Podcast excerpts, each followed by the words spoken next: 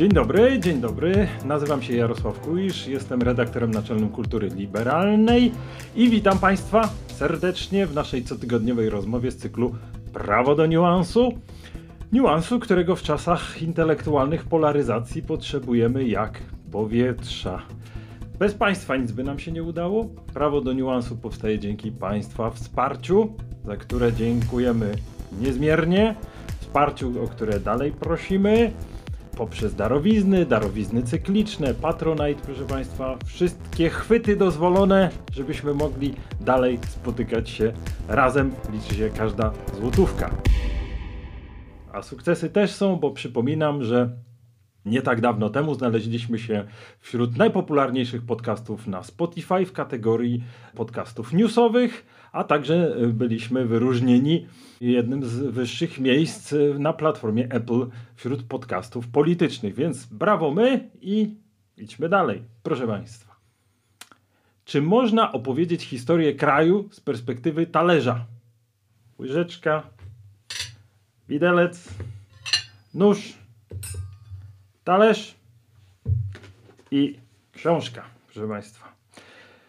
Jedzenie i polityka są splecione między nożem a widelcem, jeżeli w ogóle używamy sztućców. Dziś porozmawiamy o książce Rosja od kuchni, jak zbudować imperium nożem, chochlem i widelcem. To są, proszę Państwa, krwawe i wzruszające dzieje od końca caratu do początków nowej Rosji, do samego prezydenta Putina, w zasadzie jego protoplasty. Mamy migawki z, no, koszmarne, są tutaj migawki z czasu Wielkiego Głodu. Są e, rozmowy dotyczące ostatniej wieczerzy, z której pożegnano Związek Radziecki. I dla nas, proszę Państwa, przepisy zebrał Witold Szabłowski. No, przedstawiać specjalnie nie trzeba. Znany Państwu doskonale polski dziennikarz, reportażysta, laureat wielu, wielu nagród.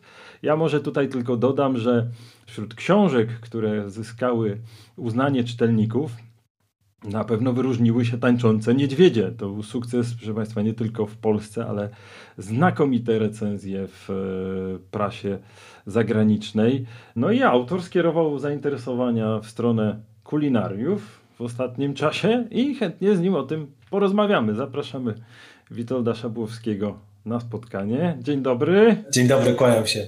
Rosja, Rosja, Rosja. Ja dopiero tutaj miałem przyjemność gościć e, Andrzeja Nowaka, który i od tego bym zaczął pytanie, może nie, nie codziennie. Andrzej Nowak, który wydał ostatnio książkę o różnych postaciach historycznych z dziejów Polski, przy Miłoszu popełnił taką uwagę i wydaje mi się ona dobra na otwarcie naszej rozmowy, że Czesław Miłosz chciał otwierać polską kulturę na Rosję. Była to dla niego szansa na wyjście z lechickości, czyli z jakiejś polskości. I to była próba nadania polskości światowego i uniwersalnego znaczenia. Czy to się stosuje do tej książki? Czy to jest taki sposób na to, żeby spróbować powiedzieć o czymś, co jednak w różnych częściach świata jest bardziej uniwersalne, czyli doświadczenie rosyjskie, a niekoniecznie polskie? Pan, przede wszystkim ja myślę, że my bez, bez Rosji jesteśmy ubożsi i to może zabrzmieć obrazoburczo, ale... No, no to trzeba się wytłumaczyć, bo to czasy... Uważam, że my zamykając się na, na taką na, na tą kulturę, z którą jesteśmy bardzo mocno związani, też na, na, przez to, że Rosja ma te ambicje imperialne, to wszystko, co trąci słowiańszczyzną, troszeczkę nam trąci no, tym rosyjskim imperializmem, a słowiańszczyzna to jest ogromne bogactwo. To jest i, i bogactwo i, i literackie, i kulturowe, i bogactwo myśli. I ja zawsze jeżdżąc do Rosji, spotykając się z Rosjanami, mam taki wielki żal, że rosyjska polityka wygląda tak, jak wygląda. Znaczy, że ich mhm. władcy od 300 lat, właściwie od Piotra I, nie potrafią nic innego, tylko się naparzać ze wszystkim. Że oni, oni znają tylko politykę imperialną, tylko politykę wojny, tylko politykę podboju, bo uważam, że ta polityka prowadzona inaczej byłaby dla samych Rosjan dużo lepsza i dla świata dużo lepsza, a Polska zamknięta na Rosję dużo traci, więc jakby iść tym nurtem myśli Miłosza, to bym powiedział, że no, w ogóle Europa, która z Rosją jest w dialogu, rozciąga się aż po Władywostok. Europa, która nie jest z Rosją w dialogu, albo która jest z Rosją na nieustannej wojnie, już nie wchodząc w to, kto jest winien tej wojny, no bo pewnie jednak ten rosyjski imperializm, w dużej mierze przynajmniej, no to jest się zupełnie inaczej oddycha. Jak się czuje taką przestrzeń, która się rozciąga gdzieś od Lizbony po Władywostok, to się oddycha zupełnie inaczej. Ja mam podejrzenie, bo tutaj, tutaj może, może to nie wybrzmiało dostatecznie, że po prostu zarzut Andrzeja Nowaka był dotyczący takich tematów rosyjskich, jeśli dobrze zrozumiałem. Związany był z tym, że zamiast tu pisać o naszych, o polskiej kuchni narodowej, to y, autor wybiera kuchnię rosyjską, no bo ona jest szansą na jakąś uniwersalność. Czy, czy tak jest, czy tak nie jest? I wtedy byśmy przeszli dalej. Myślę, że tak. To znaczy, ja rzeczywiście pisząc te książki, myślę o czymś, co przede wszystkim będzie ciekawe dla ludzi w Polsce. A dla ludzi w Polsce Rosja jest ciekawa, bo ona jest jednocześnie bliska i daleka. Wszystkim się w Polsce wydaje, że my tą Rosję rozumiemy a jednocześnie się wydaje taka odległa i kompletnie i zrozumiała i niezrozumiała, ale rzeczywiście, to idąc tropem już tej myśli, jest tak rzeczywiście, że ja, ja już myślę trochę o tych swoich książkach w kontekście takiego odbioru międzynarodowego. No bo sukces był, tak jak mówiłem. Rzeczywiście gratulacje wielkie, bo to, to nie jest tak, że armia polskich autorów może się pochwalić takimi sukcesami czytelniczymi. Dziękuję. I rzeczywiście, I rzeczywiście ja na przykład rozmawiając, bo tą książkę kupił na przykład amerykański Penguin, który już wydał dwie moje książki. I kiedy zastanawialiśmy się, co kolejnego mogę wydać takiego, co, co by ich zainteresowało, no to absolutnie ta kuchnia rosyjska była w topie ich zainteresowań. Ja proponowałem... Czyli nie Polska! Nie Polska! Jakoś mam nadzieję, że... Mamy... w sercu. Może, może nigdy w życiu nie jedli dobrego rosołu i dobrego schabowego, ale rzeczywiście, ale rzeczywiście myślę, że polską kuchnią bym tam e, nie zawojował zbyt dużo, samą polską. Mówię o tym nie bez powodu, bo talerz drugi w książce, bo książka, proszę Państwa, jeszcze raz przypominam, Rosja od kuchni, jest podzielona nie na rozdziały, a na talerze. I na tych talerzach odnajdujemy różne dania. Na talerzu drugim odnajdujemy e, historię kucharki Lenina. I tutaj autor, czyli pan Witold, prawda, jest traktowany jako Polak, taki, który tak naprawdę nie zrozumie do końca o co chodzi. Jest na pewno już źle nastawiony do Rosji i e, do Lenina to już w szczególności. I krótko mówiąc, e, nawet jeżeli, jeżeli autor zabiera się za popularyzowanie wiedzy o Rosji, to sami Rosjanie będą do niego najpierw lekko uprzedzeni, prawda? To widać nie tylko w tym rozdziale. Nieufni, o może tak, nieufni. Zdystansowani. I to mhm. miewa swoje dobre i złe strony. To znaczy rzeczywiście kilka drzwi było i pozostało dla mnie zamkniętych. Na przykład? Na przykład jest rozdział o, o kucharzu ostatniego cara, niejakim tak. Iwanie Haritonowie. No i ten kucharz, niezwykła historia, w ogóle bardzo poruszająca, wstrząsająca, ponieważ on jako jedna z e, zaledwie trzech osób był starym do końca. Mógł się uratować, powiedział, odpowiedział bolszewikom, że nie ma zamiaru, że on całe życie jest przy carze, jak trzeba będzie, to przy carze umrze. I rzeczywiście został rozstrzelany razem z, z rodziną carską i żyje wnuk tego, prawnuk tego kucharza, który zajmuje się popularyzacją postaci swojego dziadka, pisze książki o rodzinie carskiej. I on, ze względu na to, że byłem Polakiem, powiedział, że absolutnie z Polakami on nie będzie o niczym rozmawiał, ponieważ my tutaj burzymy pomniki Armii Radzieckiej i z takimi ludźmi Aha. się po prostu nie rozmawia. Ale z drugiej strony, no jakby rewersem tej monety jest to, że Wiktor Biełajew, wieloletni kucharz Kremla, jeden z najważniejszych bohaterów tej książki, on się ze mną spotkał właśnie dlatego, że byłem Polakiem, ponieważ jego dziadek szedł z frontem, szedł z, z, wojskami radzieckimi przez całą Polskę, wyzwalał Berlin i e, miał nogę amputowaną w czasie wojny i mhm. właśnie miał bardzo duże ryzyko, że umrze, ponieważ wdała mu się gangrena w tą nogę i uratował mu, życie mu uratował e, polski lekarz. I w całej rodzinie przez całe lata się mówiło o Polakach wyłącznie dobrze i Wiktor Biłajew stwierdził, że on nie będzie sobie wyrabiał zdania o całym narodzie na podstawie tego, co słyszy w mediach, tylko ma możliwość spotkania z prawdziwym, żywym Polakiem, więc, e, więc się spotka. No i później się okazało, że jak już usiądziemy, wyjaśnimy sobie i sprawę dziadka, i sprawę tych pomników radzieckich, to rozmawia nam się bardzo dobrze. Czy zawsze trzeba się napić do tego czegoś mocniejszego? Powraca taki wątek, że kuchnia otwiera na, na drugiego człowieka, że, że to jest takie spotkanie przy talerzu, no i tam coś mocniejszego na otwarcie duszy jest potrzebne. Nie, nie zawsze, ale to nie? na pewno nie przeszkadza, zwłaszcza kiedy ja jestem w takiej sytuacji. Wie pan, ja już trochę traktuję alkohol jako takie swoje narzędzie pracy. to, to zabrzmi dla wielu osób bardzo interesująco. Pewne, pewne lody, które by się normalnie przełamywało długo i trzeba by nad tą relacją pracować, spotkać się ileś razy, to w trakcie takiej biesiady alkoholowej przełamują się dużo szybciej. No i ja już wystarczająco wiele lat piszę reportaże, żeby, żeby dostrzec. Jest, żeby dostrzec. jest pan wytrenowany, krótko mówiąc, bo żeby pisać reportaże o Rosji, to trzeba mieć odpowiednie tutaj przygotowanie. No, jak tak, ale też nie chciałbym z siebie tutaj jakiegoś takiego zawodowego alkoholika robić, bo. Nie, nie, nie, to praca, to praca. To jest... Ja to, ale ja tego używam świadomie. To znaczy, ja wiem, kiedy mi to jest potrzebne, w jakich ilościach i tak dalej. Ja myślę, że ja robię podobnie jak Chruszczow, który Aha. wiedział, że jak jeździ po Związku Radzieckim i z tymi wszystkimi lokalnymi kacykami się nie napije, to go nie będą traktować poważnie, ale zamówił sobie w hucie specjalne kieliszki, które wyglądały na czterdziestki, a tak naprawdę to było pogrubione szkło i tak naprawdę to były dwudziestki. I on to traktował bardzo pragmatycznie. On uważał tę alkoholizację za element swojej pracy. I, I ja też trochę tak do tego podchodzę. Znaczy, oczywiście to jest przyjemne, bo, bo, wtedy się najciekawiej rozmawia. Wtedy naprawdę mam poczucie, że się z tymi bohaterami przegryzam, jakoś tak się zazębiamy, ale, ale jak, jak nie trzeba, ten alkohol się pojawia chyba tylko w pierwszym rozdziale w książce, tak naprawdę. A dyktafon pracuje wtedy? Tak, tak. I czasami tak. kwiatki wychodzą. No, czasami się człowiek odsłuchuje rozmowę, to jakieś się okazuje, że coś się śpiewało że jakieś żarty się opowiadało i tak dalej, i tak dalej. Ciekawe, tak w świetle stawia autoryzację, taki, taka praca. Powiem, powiem, panu tylko jedną rzecz, że z tych 18 mhm. talerzy, które są w książce, to alkohol się pojawił przy dwóch.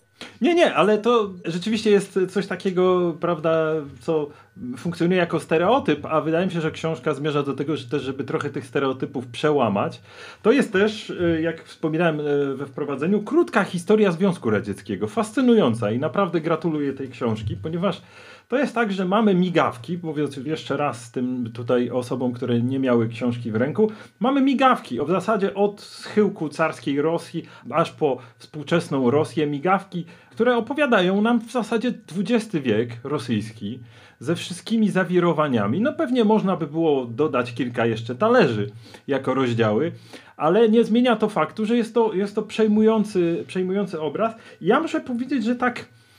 E, docierając do końca, to pozostaje czytelnik z tym, że to niby jest o jedzeniu, ale to w gruncie rzeczy jest książka o jakimś wielkim smutku melancholii, takiej, takiej, która przenika te wszystkie opowieści i znów, żeby Państwu trochę to, to zobrazować, no, jest historia, prawda, kucharki z czasów wojny w Afganistanie, prawda, temat, który wrócił na, na, na pierwsze strony gazet światowych nie tak dawno temu, no i to jest niesłychanie smutna historia o, o osobie, która, która, jak mówi na wstępie tej rozmowy, wierzyła w propagandę i nagle trafiła w, w realia wojny i, i, i w sumie to jest, to jest takie pytanie, czy, czy autor się zgadza z odbiorem czytelnika. No, historia o wielkim smutku rosyjskim. Dla mnie ta historia tej mamy Niny, Niny Karpownej, czyli kucharki z wojny w Afganistanie, była taką historią o utracie złudzeń. Czyli o, o, ja też starałem się, żeby te rozdziały, żeby one jakoś odzwierciedlały też trochę ducha epoki, a ta Breżniewszczyzna, czasy, kiedy Leonid Ilicz Breżniew rządził, to był tak, taki moment, kiedy bardzo wielu Rosjan traciło złudzenia co do komunizmu. I moim zdaniem ta historia kucharki, kobiety, która trochę przypadkiem trafiła na wojnę, ponieważ jej mąż był technikiem w zakładach produkujących samoloty, dostał propozycję, żeby w takiej samej roli pojechać do Afganistanu i ona jak mówi, ponieważ każdy mąż powinien mieć szyję, czy powinien mieć kręgosłup w postaci żony, pojechała z nim, a na miejscu okazało się, że zresztą bardzo sensowny dowódca stwierdził, że jak ma, ma, ma kobiety, które potrafią gotować po domowemu, a on wysyła żołnierzy na śmierć codziennie, to lepiej, żeby mieli taką kuchnię bardziej domową niż taką kuchnię przez wojskowych technokratów robioną. I ona, to tak jak pan mówi, znaczy ona trafia, ona mówi, że wcześniej wierzyła w absolutnie wszystko, co mówili z telewizora. Tak, ja może, może zacytuję tutaj, bo to jest naprawdę poruszający fragment. Miałam wtedy prawie 40 lat i wstyd się przyznać, ale do tego momentu wierzyłam we wszystko, co mówili w telewizorze. Bratnia interwencja, chodzi o Afganistan oczywiście, znaczy bratnia interwencja. Jakby była wojna, to przecież by nam Breżniew powiedział, prawda? Pomagamy? Znaczy pomagamy, no bo po co byśmy mieli biednym Afgańczykom przeszkadzać? Wszystko z telewizora brałam za prawdę. Każdą bzdurę. Cokolwiek powiedzieli, uważałam, że tak właśnie jest. Miałam dwóch synów, jeden właśnie poszedł do szkoły wojskowej, drugi kończył gimnazjum i im też zawsze powtarzałam: Przyjaciel cię może oszukać, nawet ja czasami mogę, ale partia nie oszuka cię nigdy. No niebywałe to jest, prawda? No jednocześnie bardzo prawdziwe. Znaczy moim zdaniem to bardzo oddaje tego, tego ducha czasów. I też bardzo oddaje ducha czasów, ale bardzo też oddaje ten moment utraty złudzeń, bo ona potem ona jedzie na bratnią interwencję i dopiero na miejscu się okazuje, jak zaczynają strzelać jedni do drugich, jak zaczynają ginąć ludzie, których ona lubiła, dla których gotowała, to nagle ona się orientuje, że, że jednak nie jest na bratniej interwencji, tylko jest na wojnie. No i orientuje się w takim momencie, kiedy już trochę za późno, żeby się wycofać. Tak, i to jest, jest jedno z wielu takich y, rozczarowań, które można pokazać. W gruncie rzeczy to jest y, jedna z tych historii, które, które tworzą no, to jednak dominująca jest nuta, taki rodzaj opowieści o, o, o rozczarowaniu, tak? o tym, że, że no, wierzymy w, w ideologię, wierzymy w propagandę, to jest element na pewno uniwersalny w tej książce.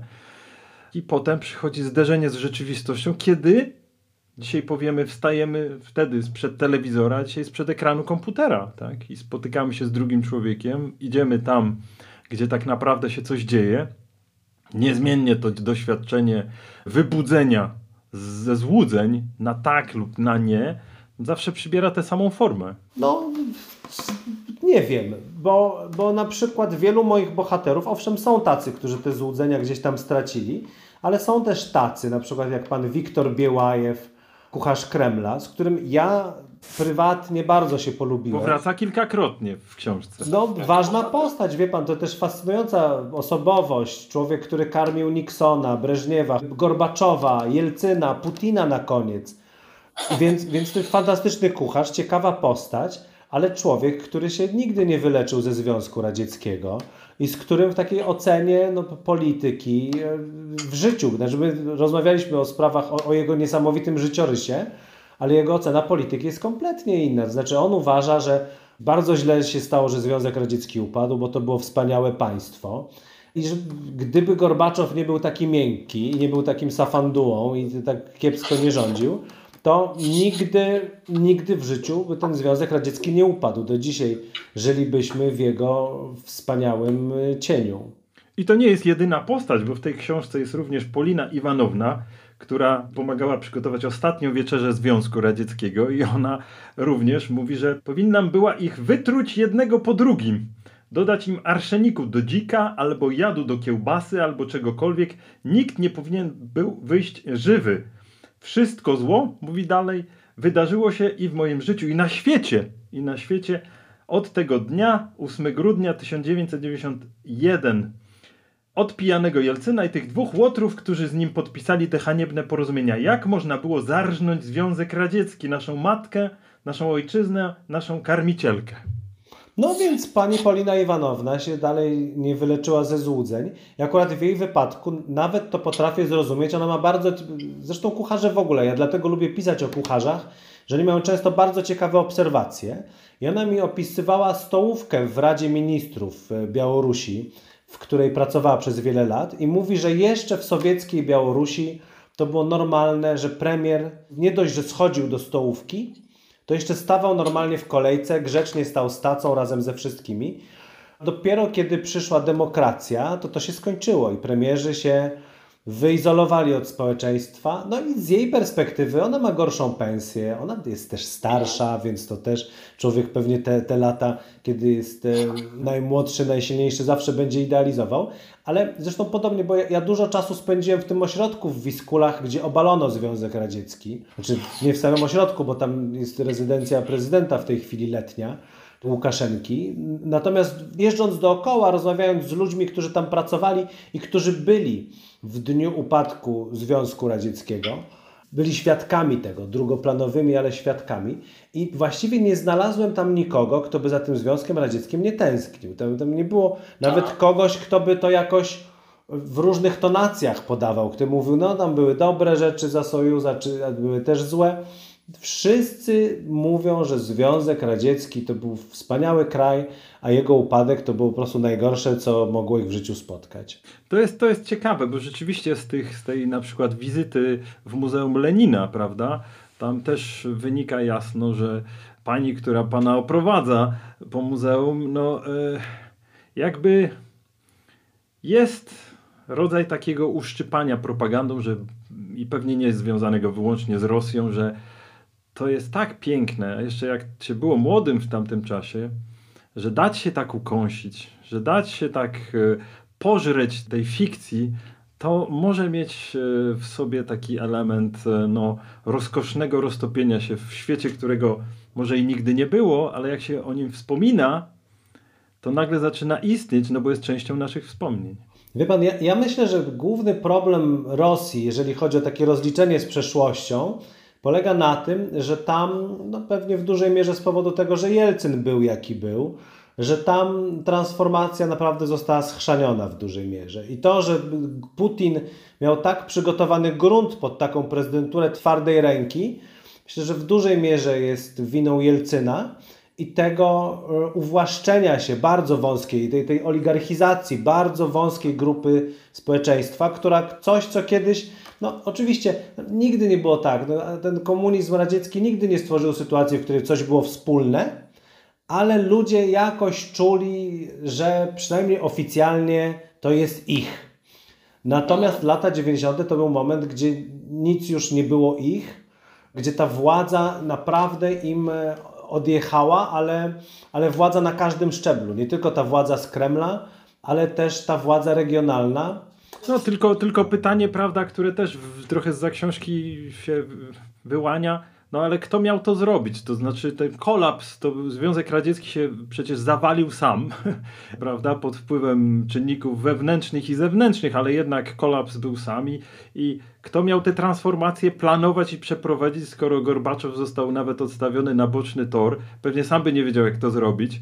Trudno, trudno specjalnie tutaj znaleźć winnego, żeby go pokazać palcem. Bo... No. Z jednej strony tak, z drugiej strony podejrzewam, że Jelcyn był ostatnią osobą, która mogła to zrobić. No ale ten człowiek się nie trzymał na własnych nogach, prawda? No. A, poza tym, a poza tym miał bardzo poważne problemy psychiczne, o czym się wtedy nie wiedziało. Znaczy on nie tylko pił, ale miał też rozwalone serducho, co, co chwila miał jakieś problemy, a to zawał, a to a to, a to stan przedzawałowy, a oprócz tego miał też bardzo duże problemy psychiczne. To znaczy on albo miał depresję, jest podejrzenie nawet, że miał chorobę dwubiegunową, miał próby samobójcze, co dopiero dzisiaj się dowiadujemy, jak wychodzą jego pełne biografie.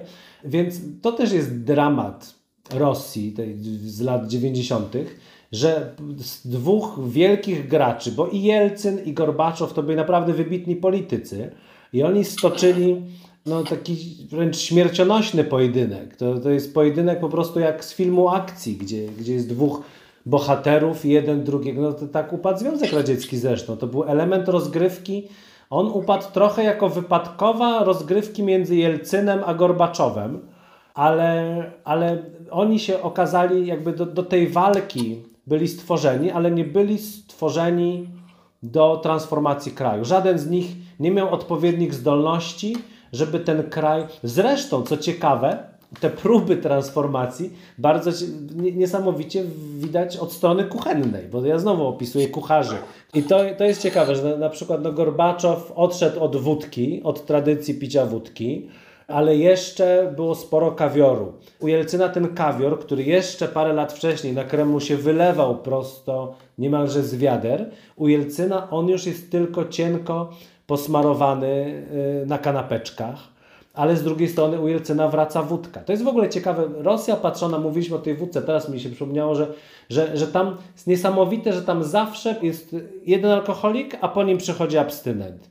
Znowu ktoś uzależniony od alkoholu, potem znowu abstynent.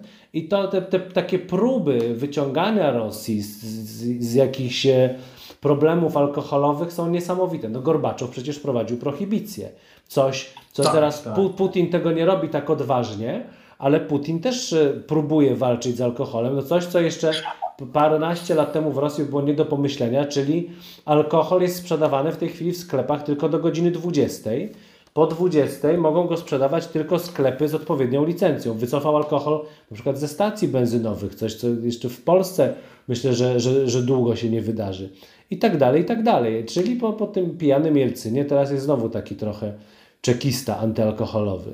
No, to jest, to jest bardzo ciekawe, bo przecież w Polsce też mamy taki ślad, prawda, że kiedy przychodziło, zabierano się za obalanie komunizmu, to prawda, do dziś legendą obrasta abstynencja pierwszej Solidarności w stoczni, prawda, sierpień 80 i odsunięcie alkoholu jako pewien mit.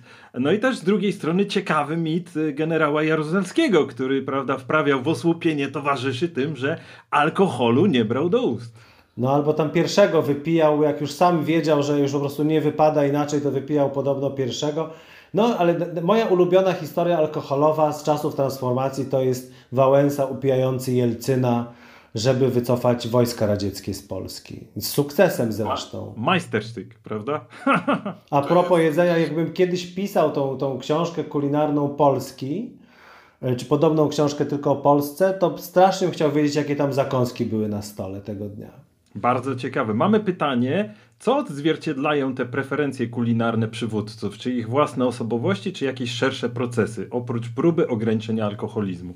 Żywieniowe czy alkoholowe pytanie. No, próby ograniczenia alkoholu to zazwyczaj chodziło w nich o to, żeby ludzie jednak byli bardziej produktywni, więcej pracowali, żeby było takich mniej problemów społecznych, więc zawsze ci rosyjscy reformatorzy próbują jakoś ten alkohol odsunąć. No, poziom, poziom alkoholizmu pod koniec y, komunizmu w krajach demokracji ludowej, tak zwanych, no był porażający. My mieliśmy na ten temat audycję w pewnym sensie. Dzieci, prawda, alkoholików zyskują głos teraz i rozmawialiśmy z Aleksandrą Zbroją o jej książce, o jej, o jej ojcu, ale takich książek jest przecież więcej.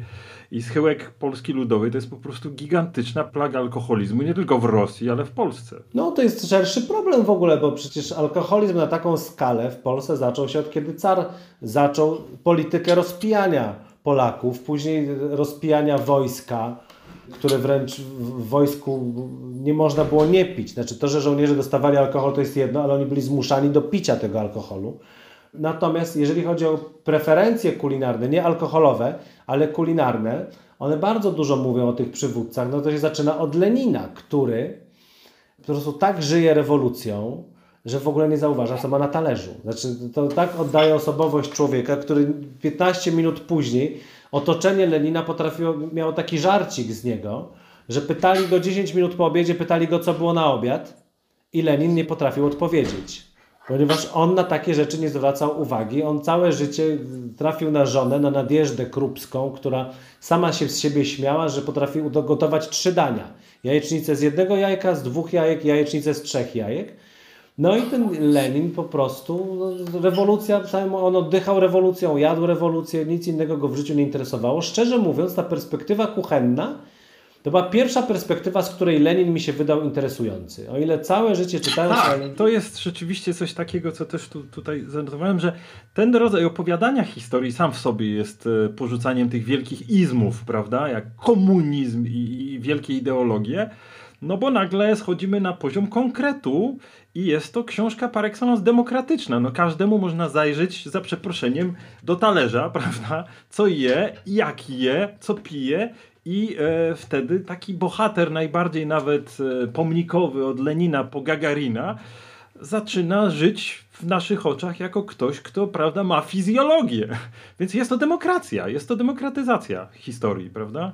No tak mi się wydaje, tam jeszcze wychodzą piękne historie, zwłaszcza, że a propos demokratyzacji, że zazwyczaj to są dwie bardzo różne rzeczy. Kuchnia dworska, czy kuchnia kremlowska, a kuchnia, którą dany sekretarz, czy dany przywódca narodu, ludu rzeczywiście lubi jeść. E, I taką piękną historią, która dużo mówi o człowieku, ale też dużo mówi o jego epoce, jest opowieść o Breżniewie, który przecież dostał stery Związku Radzieckiego, kiedy on był w rozkwicie, kiedy te stoły kremlowskie też były na szczycie, kiedy tam się kawior wylewał, no, tam były jesiotry, tam były kraby kamczackie, no same najdroższe rzeczy. A Breżniew... Robimy się głodni, proszę Państwa, no, a, a Breżniew wręcz odwrotnie, ponieważ Breżniew to był prosty chłop z Ukrainy, czy tam może nie chłop, robotnik z rodziny robotniczej, który się dochrapał po prostu na to stanowisko trochę sprytem, trochę talentem, trochę, trochę cwaniactwem i który w życiu nie miał ochoty na żaden kawior. I on po prostu siedział przy tych stołach, suto zastawionych i sam był niewolnikiem tej sytuacji. Jak tylko mógł, to wracał do swoich prywatnych apartamentów i dzwonił do kucharza, żeby mu podsmażył ziemniaczki i mu podał ze zsiadłym mlekiem, bo to było jego ulubione jedzenie. No i to też jest dla mnie opowieść trochę, że nawet ten Breżniew był niewolnikiem sytuacji w pewnym sensie, że on musiał się trzymać jakichś konwenansów, musiał się trzymać tego całego prężenia muskułów, które Związek Radziecki, a wcześniej jeszcze Rosja przed nim e, uprawiała. I że kurczę, może lepiej by było dla wszystkich, gdyby on naprawdę mógł po prostu jeść te kartofle ze zsiadłym mlekiem. I dla Rosji też może by było lepiej, żeby nie udawała kraju, którym nie jest. No, opowieść może by na tym straciła, ale to jest też książka o niejedzeniu. O niejedzeniu. Są, są takie rozdziały, w których dowiadujemy się, bo musimy pomału zmierzać do końca, ale, ale to jest tak ważny wątek, że nie można go pominąć. To jest książka także o tym, jak głodowano, jak sobie w takiej sytuacji radzono, bo jednak wtedy też trzeba coś zjeść. No, wstrząsający jest y, rozdział o, o talerz, o wielkim głodzie, ale też muszę powiedzieć, że intrygujące są te zdjęcia, które pan udostępnił, to znaczy rodzaj takiego przepracowywania pamięci o wielkim głodzie. Proszę państwa, tu mamy chleb z zapieczonej kory na zdjęciu, czy, czy placuszki ze słomy. Chodzi o to, proszę Państwa, że młodzi Ukraińcy wymyślili coś na czas pandemii, restaurację online, na której można obejrzeć piękne, wystylizowane zdjęcia jedzenia, jakie ich dziadkowie jedli w czasie głodu, by przeżyć. No to jest wstrząsające na swój sposób. Czy są jakieś granice rekonstrukcji historycznej, kulinarnej? Wie pan co, ale akurat ta, ta rekonstrukcja mi się wydaje, że ona w bardzo dobrą stronę poszła, bo to jest próba opowiedzenia o wielkim głodzie, ale językiem XXI wieku.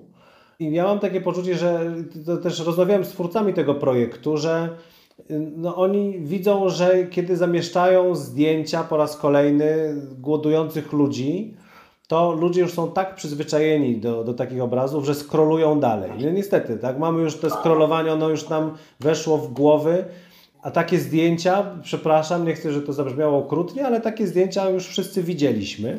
I oni szukają nowego języka, żeby o tym opowiedzieć. Języka. No to tak, udało im się, prawda? Taki, takiego języka, który sprawi, że na chwilę przestaniemy scrollować. I, i, I, moim zdaniem udało mi się taki język znaleźć. Zresztą to jest grupa, która robiła inną bardzo ciekawą akcję jeszcze przed COVID-em. Mianowicie najpierw po Ukrainie, później po całej Europie jeździł food truck, który serwował jedzenie z czasów Wielkiego Głodu. No i dla mnie to jest wstrząsający projekt. Znaczy, dla mnie zobaczenie tego jedzenia podanego na pięknym talerzu, ale z opisem tego, dlaczego to jest takie jedzenie, z opisem tego, kto podał ten przepis, kto z jego rodziny zmarł, jakie były okoliczności tego, na mnie to robi olbrzymie wrażenie. Tak, i do tego, do tego dodajmy jest jeszcze opowieść na temat głodowania w Leningradzie, prawda, w czasie oblężenia Leningradu. No i mamy też specyficzną kuchnię Czarnobyla, prawda, więc tutaj jest również taka paleta innego spojrzenia na kuchnię. Czy jest kuchnia narodowa? W ogóle coś takiego istnieje? Tak po przeczytaniu całości. No, a czy, jest, czy w ogóle jest coś takiego jak narody? Jeżeli są narody, to pewnie mają tam jakąś swoją kuchnię, ale ona No, wie pan, ja kiedyś rzeczą, która mi otworzyła naprawdę klapkę w mózgu, było jak sobie uświadomiłem, że Polska jest ostatnim krajem, w którym historycznie jest takie danie jak pierogi. Że geograficznie te pierogi się ciągną, pierogi, czyli nasze danie, powiedzmy to w cudzysłowie, ale narodowe, pierogi się ciągną wszędzie od Chin aż do Polski. Zasięg pierogów kończy się na granicy, do, na Odrze. Znaczy, one oczywiście są dalej, ale już nie są traktowane jako kuchnia narodowa, ale przez całą drogę w Rosji jako pielemieni, czy jako wareniki, w Turcji jako manty, w Afganistanie, w Chinach. Wszędzie te pierogi są. Myśmy prawdopodobnie nauczyli się je robić od Mongołów wiele, wiele lat temu, kiedy Mongołowie nas najeżdżali. No bo wszystkie takie najazdy to jest oczywiście okazja, żeby powalczyć, ale też okazja, żeby spróbować innej kuchni. No i teraz co jest kuchnią narodową? Tak? Jeżeli pierogi, nasze święte polskie pierogi są tak naprawdę daniem, które przyszło aż z Chin, no to co, co jest kuchnią narodową, a co nie jest? Prawda? Nasz kotlet schabowy, który nawet pan prezes uważa za swoje ulubione danie, jest tak naprawdę austriackim sznyclem. No tak, tak, tak. To muszę powiedzieć, że jeśli chodzi o kuchnię polską, to miałem wrażenie, że najbardziej oryginalne dania kuchni polskiej to są te, których na pewno nie jemy. Czyli dania na przykład, e, które w Wielkim Księstwie Litewskim czy Królestwie sobie szykowano na stołach, tak zupełnie dla nas abstrakcyjne, wyszukane, nieprawdopodobnie wyrafinowane dania, że my patrzymy na to, otwierając szeroko oczy. Nikt z nas tego nie jadł, ale prawdopodobnie to była najbardziej lokalna, regionalna kuchnia. No to pan Jarosław Dumanowski, który rzeczywiście jego życie zawodowe polega na takiej rekonstrukcji różnych e, kuchni historycznej, staropolskiej, też różnych dań. W ogóle fascynująca jest jego praca i kiedyś go zapytano, do jakiej kuchni porównałby kuchnię sarmatów, czy też Polskę z czasów, kiedy sarmacja była w modzie. To zrobił długą pauzę, zastanowił się, powiedział, że to w ogóle nie przypomina niczego, co my jemy dzisiaj. Jeżeli do czegoś jest podobne, to do współczesnej kuchni indonezyjskiej. No, to, to dopiero odpowiedź na pytanie o kuchnię narodową.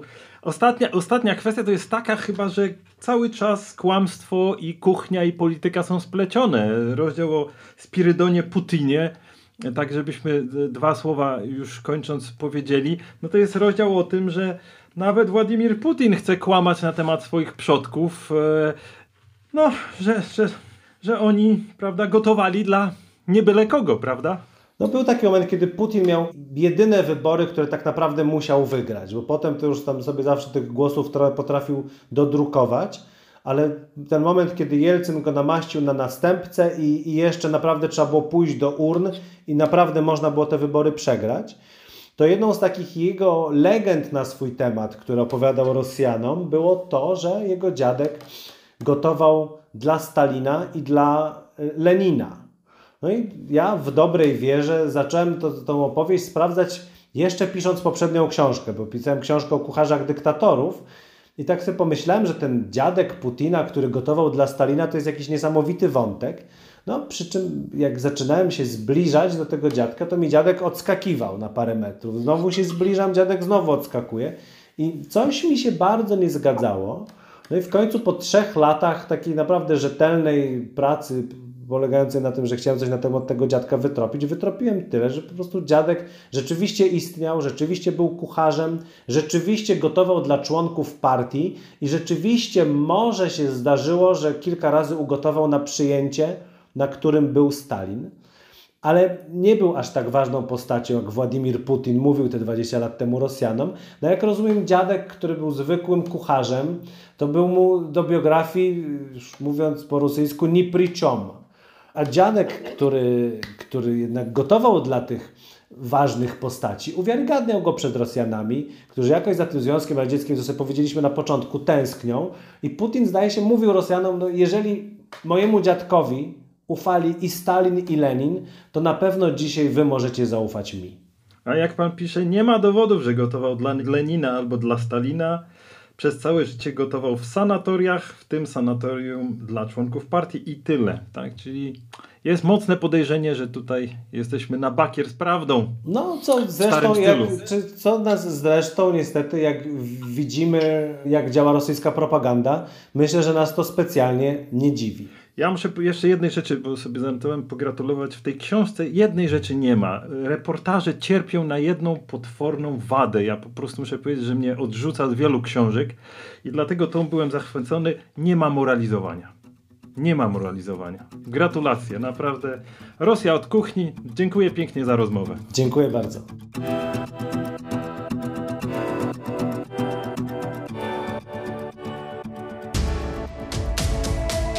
Proszę Państwa, a my jak zawsze w końcówce naszej tutaj dziękuję Państwu za obecność i przypominam, że Prawo do Niuansu jest czwartkową odmianą wideo podcastu. Każdy odcinek, te nasze starsze odcinki mogą Państwo sobie i obejrzeć na Facebooku czy na YouTubie, ale także posłuchać w ulubionych serwisach streamingowych. I jak wiemy, Państwo to robią. I proszę abonować, zachęcać, polecać innym. Jak się coś Państwu podobało, zachęcać innych, nie wahać się ani chwili. Już jutro redaktor Jakub Bodziony będzie rozmawiać o polityce międzynarodowej. A my, proszę Państwa, dziękujemy, że nas słuchacie, oglądacie i wspieracie. Dobrym słowem, finansowo. Dziękuję w imieniu swoim, w imieniu Zespołu Kultury Liberalnej. Do zobaczenia w przyszłym tygodniu.